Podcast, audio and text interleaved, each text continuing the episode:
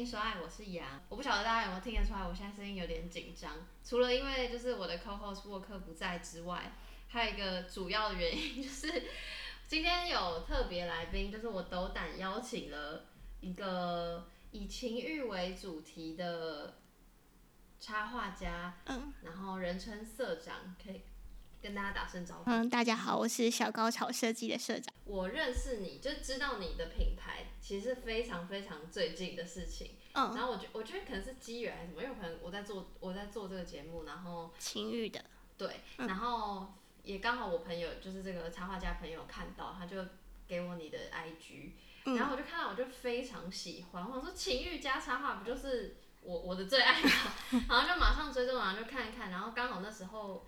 其实也就是大概六月中吧，就是快闪店那时候是，嗯，六月中。对，然后我就去快闪店，然后就哦大买，然后 因为我很少会买这么多，就是那个量对我来说，嗯、然后我就大买，然后就跟你见面，然后聊过之后就觉得哇不行，我一定，我就当天回家，我就是觉得要写信给你，想要访问你这样。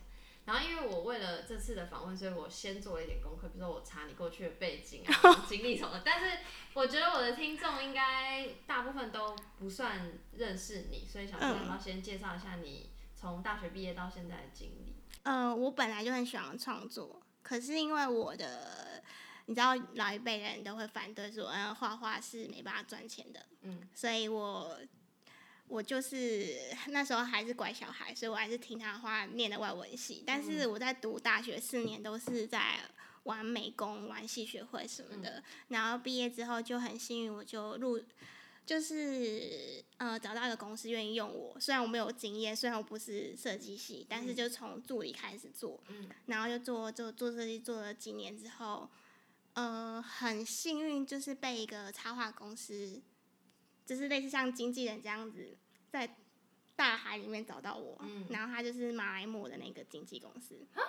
他怎么？你说他就是透过网络找到你？嗯，是对，哦、那时候粉丝人数才四百多人，那时候不是叫小高潮设计，南瓜南瓜头，bra bra bra 旅行社，对对，那时候粉丝人数才四百多人，我是整个公司里面粉丝人数最少的。我斗胆问，那时候是西元几年吗？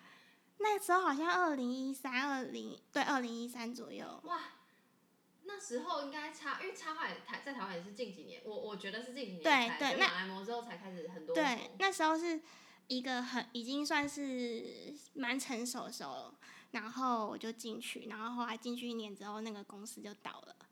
就 OK。然后我朋友都说，我朋友都说是我带衰的。然后我说，然后进去一年倒了嘛，然后就自己一个人就试试看，就是一个人独立接案这样。然后后来发现，嗯、呃，在台湾独立接案是非常困难的事情，嗯、就是在没有任何资源，而且你也不是本科生，嗯，没有任何人脉或是资源下，你要独立接案是会遇到很多，而且你我是那种很容易相信人的人啊什么之类，嗯、反正最后都不是那样子，有坏的经验，有坏的经验，然后就去了，就是。决定要把插画先暂停，所以就去澳洲打工。然后在那两年就是很算是放空吧，就是 gap year。嗯嗯、然后就是在那边找回了对创作热情，所以回来之后就是一年前就创立了小高潮设计事务所。嗯、然后决定要很任性的创作，我只想我想做的东西，嗯嗯、就是不要管其他的事情，嗯、就是画我想做的事情，嗯、所以就越画越。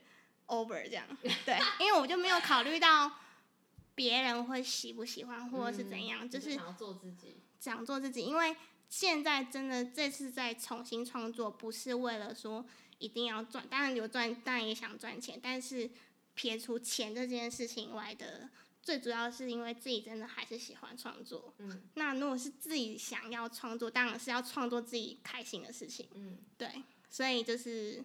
把自己的嗜好画出来，嗯，就是性啊、动物那些的。我在想那个那个开始的点是什么？就比如说你毕你是外文系毕业，然后毕业以后开始做设计助理或者怎样，然后怎么会突然有一个想法是要开一个粉丝专业，然后怎么会是以铺路旅行为主题？因为我那时候待的一个饭店叫做诚意文旅，它是一间文创旅店，嗯、然后。反正里面公司老板都很疯狂，就对了，他们都很 crazy，然后他们就帮我，因为我在公司做设计都会用插画这个元素，嗯、然后他们就帮我办一个插画展，然后就是。从那个插画展开始，我就接了一个案子，嗯、就一个 DPI 的杂志的专栏这样，嗯、然后后来发现，哎、欸，好像可以出道一下，就我就开了那个粉丝专业。所以那个杂志，你第一次画性相关、情欲相关的东西是什么时候？哦、那时候都还很清纯，嗯、然后在自己的那个南瓜头，就是会，譬如说很喜欢贝克汉的裸体啊，嗯、就会画他的裸体这样子。嗯或是大卫像裸体这样子，但是这些都只放在粉丝专业。对，哦、那时候就是比较恶搞的的成分比较多，没有想太多，就是一些恶搞的东西。所以没有想过，就是这些比较性相关的主题可以被。那时候其实性的层面反而比较少，就是裸露为主。因为谈到性，裸露跟性，我觉得还是有有一个距离。因为裸露是你其实裸体什么都没有关系，但是你扯到性 都没有关系啊。我 觉得还好，我觉得裸露好像是一件美，对我来说好像现在已经是一个很普通的事情。可是谈到性又是另外一个层面了，所以那时候其实就是裸露而已，画一些裸体或者什么，我就觉得好像也无伤，就是不会有什么。没有什么特别会引起什么回响，嗯、但是现在是因为我年年龄年纪也是长到一个很可以大大谈这件事情的年纪，对对，然后我觉得现在就是可以用很多层面去谈性这件事情。我想要问说，从之前的呃南瓜头部旅行社到现在的小高潮设计事务所，就你的创作灵感是怎么来的？灵感就是兴趣啊，就跟兴趣啊生活这样旅行。那那再往回推，在你还没有长，因为我看到一篇访问，嗯、就说你小五小六的时候就很爱讲一些黄色笑话还是什么的。听到这件事情我，我我有点震惊的原因是因为我我是到非常大，我到成年是应该大学以后，我才会，因为我大学的时候交了很多同志朋友，嗯、所以那时候我才很真的进入这个话题，这个性的话题，对对对，然后才才不。我以前都会觉得讲讲这些是很肮脏或是不应该讲的事情。嗯，对。然后我想说，那你小时候，因为国小的时候我比较 man 一点。嗯，就是因为可能家庭的背景的关系，我就觉得自己应该要 man 一点，要坚强一点。然后我觉得男生不是很喜欢开黄腔嘛，嗯、那我就觉得说，你觉得那是一个 man 的象征？我会觉得说你在做，我为什么不可以？类似这种感觉。嗯然后我会觉得说，其实还蛮好笑，因为那时候流行诸葛亮那种脱口秀，好然后我会觉得它是一种幽默的事情，那时候不会觉得好像是什么。那你有在，你除了在同台之间讲黄色笑话之外，你会给就在家里？家里不会，所以那其实家里都是很保守的。从娱乐娱乐娱乐上认知到黄色笑话这件事，那后来进一步。再更认识了解，然后最后演变成现在的创作是，就那个你知道那个时序是怎么来的？呃，国小就开始讲开黄腔嘛，对然后国中当然是会继续开黄腔，然后高中的时候，因为我是念普通高中，嗯、然后虽然我们是男女合校，嗯、但是我们学校很变态。就是他要把他把男生跟女生分开，嗯、就是虽然是男女合校，但是女生就是女生班跟男生班，然后男生跟女生不可以有过度的接触。那我们班我们班是理组的，然后有一群女生，然后也很爱 开黄腔，然后我就我们就开了，这就是我为什么叫我的英文名字的由来，就是那时候我们就组了一个团体，就一群大概五六个很爱开黄腔的，然后因为好棒，这个团体好棒，然后因为。因为高中不是会有社团嘛，然后我也不是很喜欢去那边什么跳舞或者是什么练习，因为那个都是需要 练习，我觉得很麻烦。就是我反正就是怕麻烦的。可是开黄腔你不需要做任何努力。那你该不会，你们该不会开开黄腔成立了一个学学学术性？嗯，学术性我们就是一个社团，但是就是我们几个人，而且我还认真就是有做那个卡片。你是该不会是创社社长是？我就是社长，然后难怪你要叫社长，是这样吗？不是，那那时候是真的是社的那个社，然后就是有做卡片，就是我是社长的一个卡片，然后社员都有一个卡片。这社课时间都在干嘛？没有，我们就是下课或是什么时候想想要聊，聚起来聊就怎么聊这样子，就，就是一个很随性的，对。然后我们那个团名就是想要有点有一点特别，这样就是什么 speak about sex and yellow，然后 yeah，就是很很烂的一个英文这样，然后就结合起来的开头就是变成莎莎亚，哦，所以说是我大学英文名字的由来。那当时你的。黄色笑话或者性知识来源是什么？哦，我们我很爱看 BL，是从高中的时候开始看。哦，高中的时候有腐过，但我不知道为什么那时候会腐，因为我现在看 我没有感觉。OK，那时候就是不知道为什么很流行，嗯，我那个年代很流行看那个 BL 的漫画，而且我看的都是就是你要进就是漫画店你要进去，然后是会写十八禁的，因为它是有分纯爱的跟。很露骨的，所以你很早就知你是当然，你是因为喜欢 BL，所以对性有兴趣，还是因为刚好就是那个先后顺序？我也我也都有，我没有，我是应该是先对性有兴趣才看 BL。就想说，哎、欸，反正就十八禁，你先走进去。因为我从哎、欸、BL 这个分类你很爱，因为它它真的是很激烈的东西，它它有一个新的，哦、没有看过，它是一个新的世界，跟 看情绪是什么？第一次看的时候。第一次看到就高中了，震惊吧？就是怎么有办法这样？就是它有里面很多道具是很特别的。所以高中毕业，然后到大学，大学的时候你就除了不开始不看 BL 了吗？就是哦不看，突然就是完全没兴趣。那，那但是还是对于性这件事情很有兴趣，就开始会看一些 A 片。所以哦，所以第一次看 A 片是大学的时候，好像不是，好像是高中就看过。对啊，我怎么会？怎么可能？高中就看过，只是大学那时候就是认真看。那时候是大家一起看，因为就是 你画画的时候是从小就有在画嘛？就比如说你有有有你这么，所以你国小就有在画。小时候画的时候会有画到一些铺路的东西？不会，那时候就很喜欢模仿一些漫画的东西。哦，所以那、嗯、那什么时候才是真正，比如说还没有创立纯创作嘛？对对，就还没有创立。嗯，高中就有了。那时候就有。高中就有很多自己创作的东西，但是有画跟比如说铺路身体，会会，会那时候就会，嗯，那会让，但是那时候都是比较可爱的，就是会把那个鸡鸡画成香蕉这样啊，就是香蕉，真的香蕉。哦，你就不会把它不会画原本的样子，以以前比较不会着重在它原本的样子，嗯、对。嗯，那那一直到现在，就是比如说你真的开始觉得，哎、欸，好像可以画铺路，嗯，然后一直到现在小高潮设计，嗯，中间的那个转变是什么？你说突然变成这样这样子东西，就是越来越，就是从澳洲回来。那那澳为什么？然后澳洲有什么发生什么事？其实刚回来，去年八月的时候还没有这么夸张。等一下，我要先让听众。知道说，其实也没有很夸张，不要想想的好像是怎样，就是就是好，我会贴粉丝专业在文章里，但是真的没有很夸张。但是那时候好像就真的是旅行这样子而已，然后就是有一些动物，呃，北极熊交配，那时候就是一些北极熊交配这样，然后后来好像是在某一次摆摊。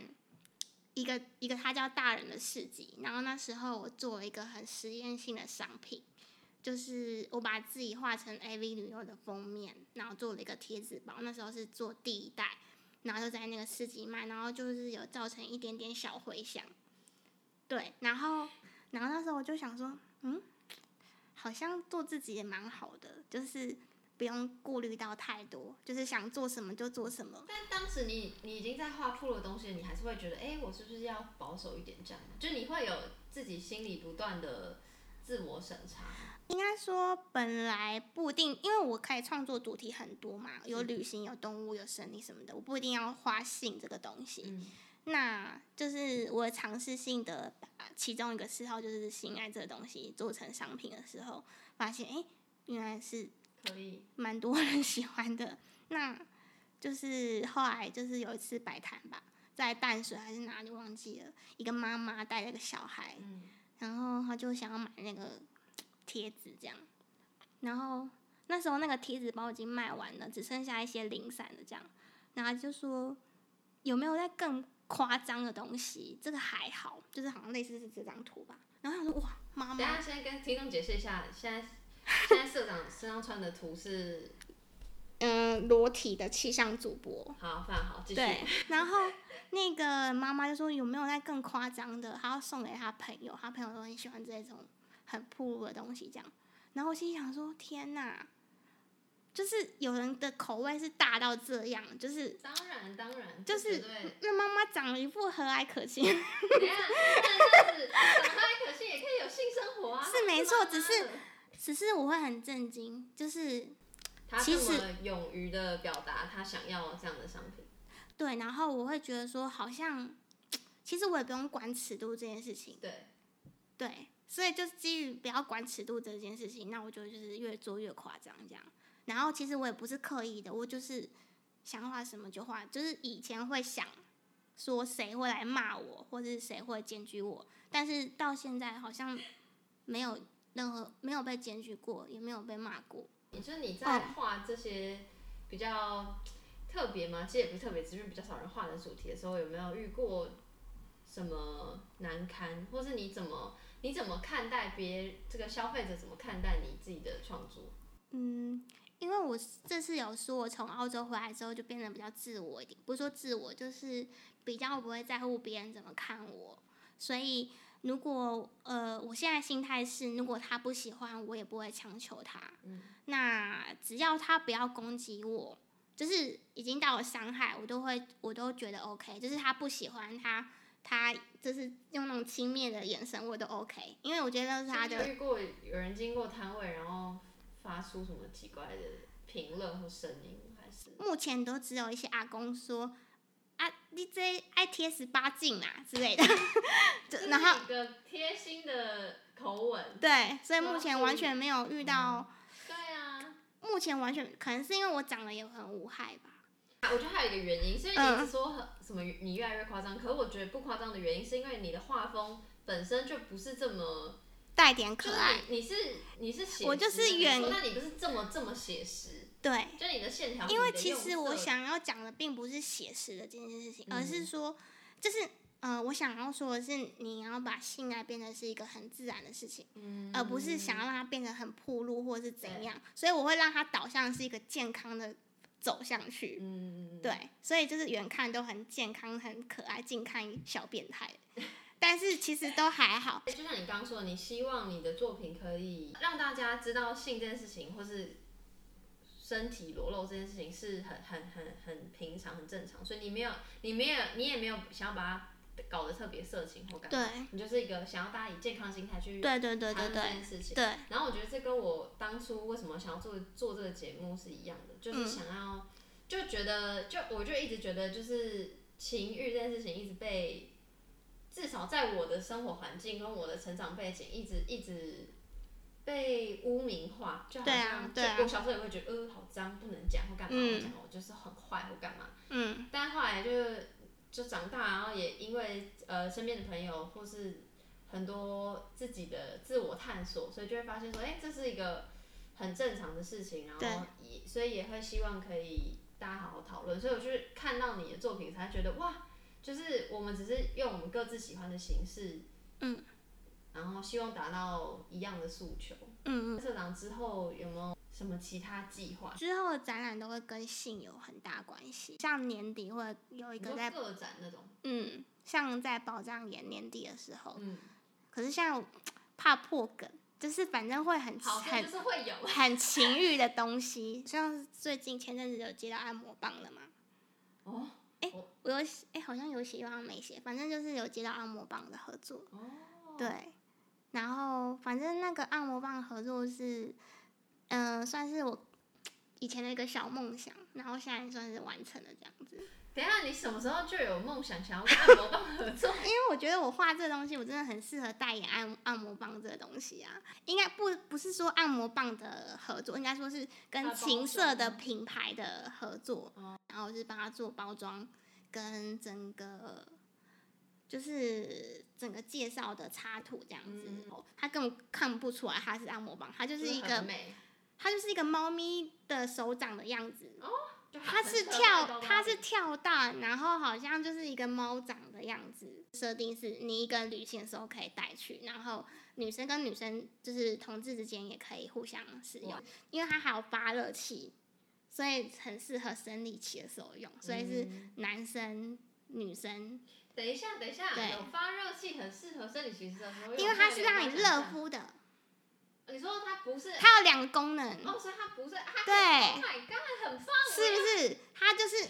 赶快上市。它就是那个热，嗯、呃，就是让你因为肚子会闷闷的，嗯、不是要热敷，然后生理，我不知道，我不知道你会不会，但是生理前的情欲特别强，全应该是全世界的女人都一样。我跟你讲，我会，就是我要么就是性欲很强，要么就是很饿，我就是这。对啊，我也是，就是。很需要大量的食物跟跟情欲的的时候，才能完整的要等到情情人节前。等下情人节是明年二月的，不是不是那个七夕的，哦、好，好像是七月中就会有一个完整的。出来我一定会在我们那宣传。最后最后我想要问，就是你个人自己，如果你不想分享也没关系哦，嗯、就你个人自己对于你现你。此时此刻对于情欲的认知，好，先讲自慰好了。嗯，一开始一定是自慰嘛。自慰的认知是你很早就开始知道这件事，对，然后你也不会觉得很奇怪。嗯，小时候会觉得奇怪。什么时候开始觉得不奇怪？觉得正常？开始看 A 片之后？我觉得是这几这几年之后。这几年很最近。就是以前不会，以前会偷偷的，就是可能五年前吧，就认识我男朋友之前，就是会偷偷的。就是偷偷。那你的心情会跟我一样吗？因为比如说对我来说，好，我我对于我觉得性这件事情是，嗯、我相对当时相对保守，然后哎好有开始看 A 片，然后也是这样偷偷摸摸看，因为觉得不好。可是我看 A 片的时候，我不会自慰，因为我觉得自慰，我我还是觉得，嗯，我手好脏，whatever，就是就是 A 片到自慰又又是另外一个过程，嗯，所以我是非常非常近期才开始自慰，嗯，所以我想说。我以前就会自慰，但是以前是会觉得，哎、欸，好像不能，好像很害羞。但是，嗯、呃，这五年之后，我是可以，就是 我男朋友打开门说：“你又在看 A 片了。”好棒啊！好棒的，好棒的情侣生活。就是因为我男朋友这样讲他不太好，他你也可以不讲他，好，不要讲他好，就讲我好了。因为呃，我们对性的需求量比较不一样。我比较大一点，哦，就是我的情欲大太，就是比较多一点，就尤其是在生理期前是一个高峰。嗯，然后我就是早上，我不知道别人怎样，但我觉得就是自慰会健康的自慰会让自己的是身心是健康的。那有时候其实有时候很累，就是真的很累。嗯、呃，应该说，应该说你的生活很累，然后你可能心情自慰到很累。不会 不会，我都很快的，因为我很我是易高潮体质，我都有写。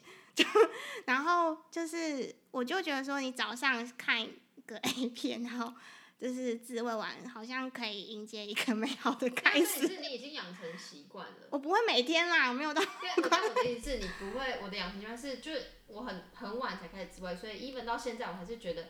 有点胆战心惊的，就是那个情绪有一点复杂，所以他、嗯、我还不会称之为他为习惯，所以我我就是你早期我也是没有到那么夸张，所以应该说现在在自慰的时候，你已经是非常，就像你说的，男友打开门就是说哦，原来看 A 片，就是一个很处之泰然的状态，对，自慰成变成像是这几年的事情，就是我后来就是也是慢慢逐渐，对，因为你是你要慢你慢慢的去让自己有一个，就是对他是健康的认知的状态，以前还是觉得有哎、欸、什么什么这样，然后现在因为越来越觉得它是健康的事情了嘛，嗯、那既然是健康事，我为什么要躲躲藏藏的？你知道，这样从健康对这件事情健康认知到变成习惯，它中间还有一个坎。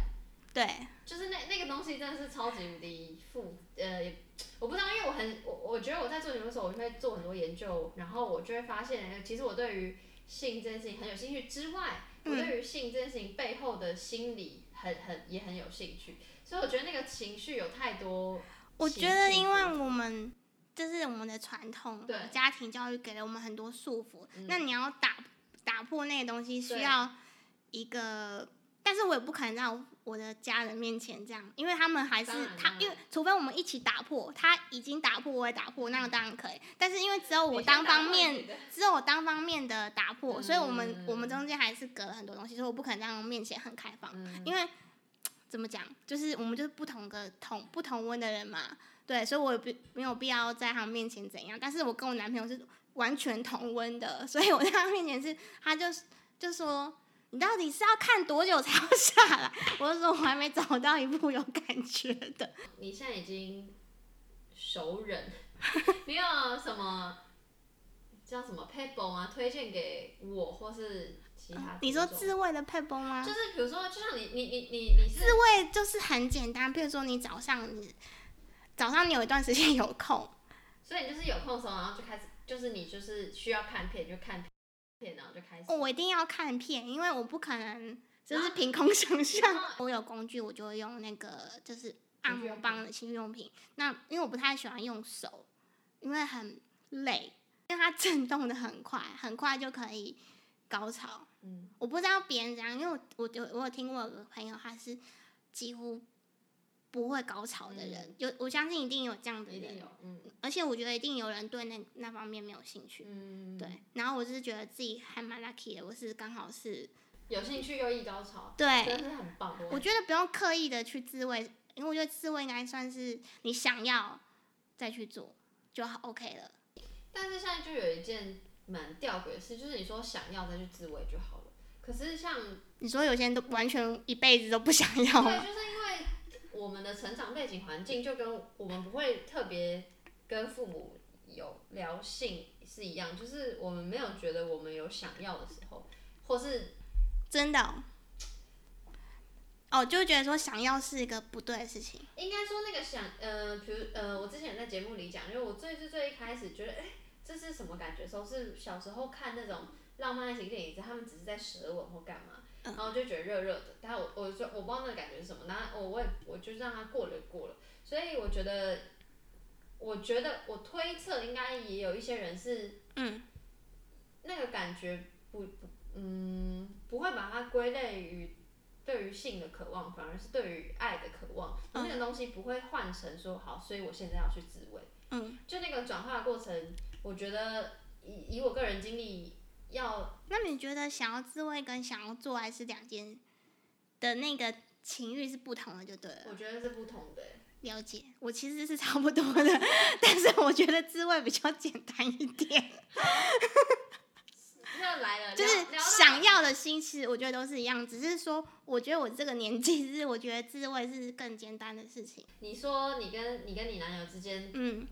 我想要知道，比如说你们之间是怎么相互沟通的？因为我最近也是查到一些资料，就是讲说，明明是伴侣，但很难聊性这件事情。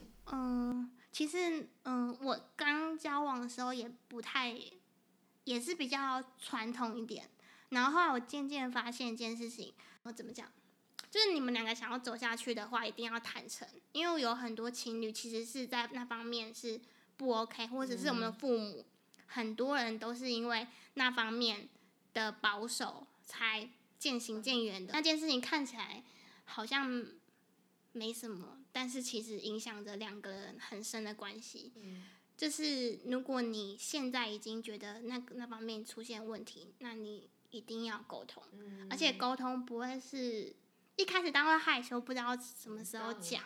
嗯，但是你要是你要是真的还想跟他走下去，那你就一定要去提。嗯，否则就是你们两个最后就是就是分开，就是一定会分开，不然就是你们的关系好像在一起，但其实已经就是每个人的心已经不在对方。然后还有就是，我就觉得说我们两个有不一样的地方的时候，我就决定要勇敢去做这件事情，就是我想要把我对你的想法讲出来，然后最后就是讲着讲着，现在讲的就是。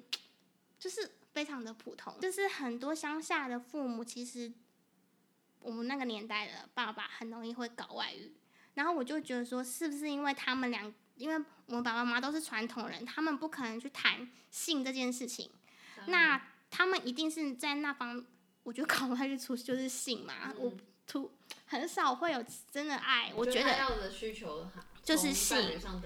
对，那我觉得这是他们没有沟通，嗯，或者是他们早期爸爸妈妈不可能用什么情趣用品，嗯、他也不可能去情趣店买什么东西。嗯、那我觉得就是很可惜，就是因为他们没有沟通，没有对性保持一个健康的态度。嗯、如果说他们是很健康去谈这件事情，我相信爸爸绝对不会。嗯，然后就是我觉得那个他，如果你用健康态度去沟通，你就是很多家庭都会很和谐。这是我的想法是这样，然后我就会想说，有一些单亲妈妈其实也可以自慰。嗯，就是有很，我觉得是，如果每个人都可以对心是有一个健康的心态，那有很多事情都可以避免掉。真的，我觉得是这样。这件事情是可以改善很多事情的。如果你是你是用一些健康的事情去对去对待它，我觉得它会改善很多事情，包括你跟你的伴侣之间的感情。不不不，我觉得他他看起来好像现在好像都没有人在讲这件事情，也平常也都不会讲。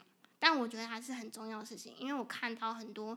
情侣是因为这件事情分开的，的但是你如果一开始你就去想，因为你们一定好爱嘛，你们只是那件事情不合，它只是它其实只是一个很小的 part。对，你跟你之我跟你之间不可能只有性这件事情，有很多其他共同性，可是却因为性这件事情分开。可是你们两个如果可以坦诚的去把这件事情沟通，那不就没了吗？对啊，或者是你也可以寻求一些专业管道，像我之前就想要跟我男朋友去什么 性。嗯、呃，有一种 不是美国有一个很流行的，就是性什么按摩的那种。我知道 couple 的那种像是课程。对，就是外国很多那种。外国超多。对，我就觉得很健康啊，嗯、我觉得没什么。嗯、就是或许有很多事情可以重燃我们之间的激情的啊。嗯、对，但是你没有。因为你交往久，当然就没有什么激情啊。但是你如果不讨论，就是那个激情，就是。所以你跟你男友之间有很多很多大量沟通，然后你也觉得这样的沟通关关于性的讨论有帮助你们两个之间的感情，不不只是性事上面的和谐，连情，连爱方面也对也也也帮助。就是好像越来越 很，越自然，好像越来越没有什么。怎么讲？好像什么事情都可以靠沟通去解决的感觉。嗯嗯，嗯。然后我也会鼓励他，就是我就会分开很久了，就问一下最近自慰的频率怎样，关心他的健康状态这样。哦、对。哇，很棒哎！因为我觉得这是，这真的是很健康的事情，因为我们又没有说是去侵犯其他的人。真的。我觉得只要是你跟我，对啊，我觉得都是很。健康是你怎么会变得好像，好像很脏或干嘛？对啊，你就是因为这样子，所以才会有很多社会案件的发生啊。然后就是因为这样，那个家庭才会破碎。我相信性占了很大的成分。如果可以把性日常化，我一直觉得就是，就像你说的，一定可以改变很多事，或是对啊，避免很多不好的事情。人家不是有说什么床头吵，床尾和？我猜就是在。最后是有交合的吧？对，我觉得是这样子吧。交合了之后就床尾和。对，我猜是这样子，所以性爱就是是可以避免掉很多不不必要的。我觉得对。好，最后你有没有什么要宣传的吗？哦，就之后那个代言的那个不代言设计的那个 包装按摩棒会上市，然后又欢迎大家可以去试看看这样子。耶 Yeah, 好期待！好，今天谢谢社长到。到我的节目里，谢谢。记得 follow 这个节目的脸书、IG，下期再见，拜拜。Love is easy,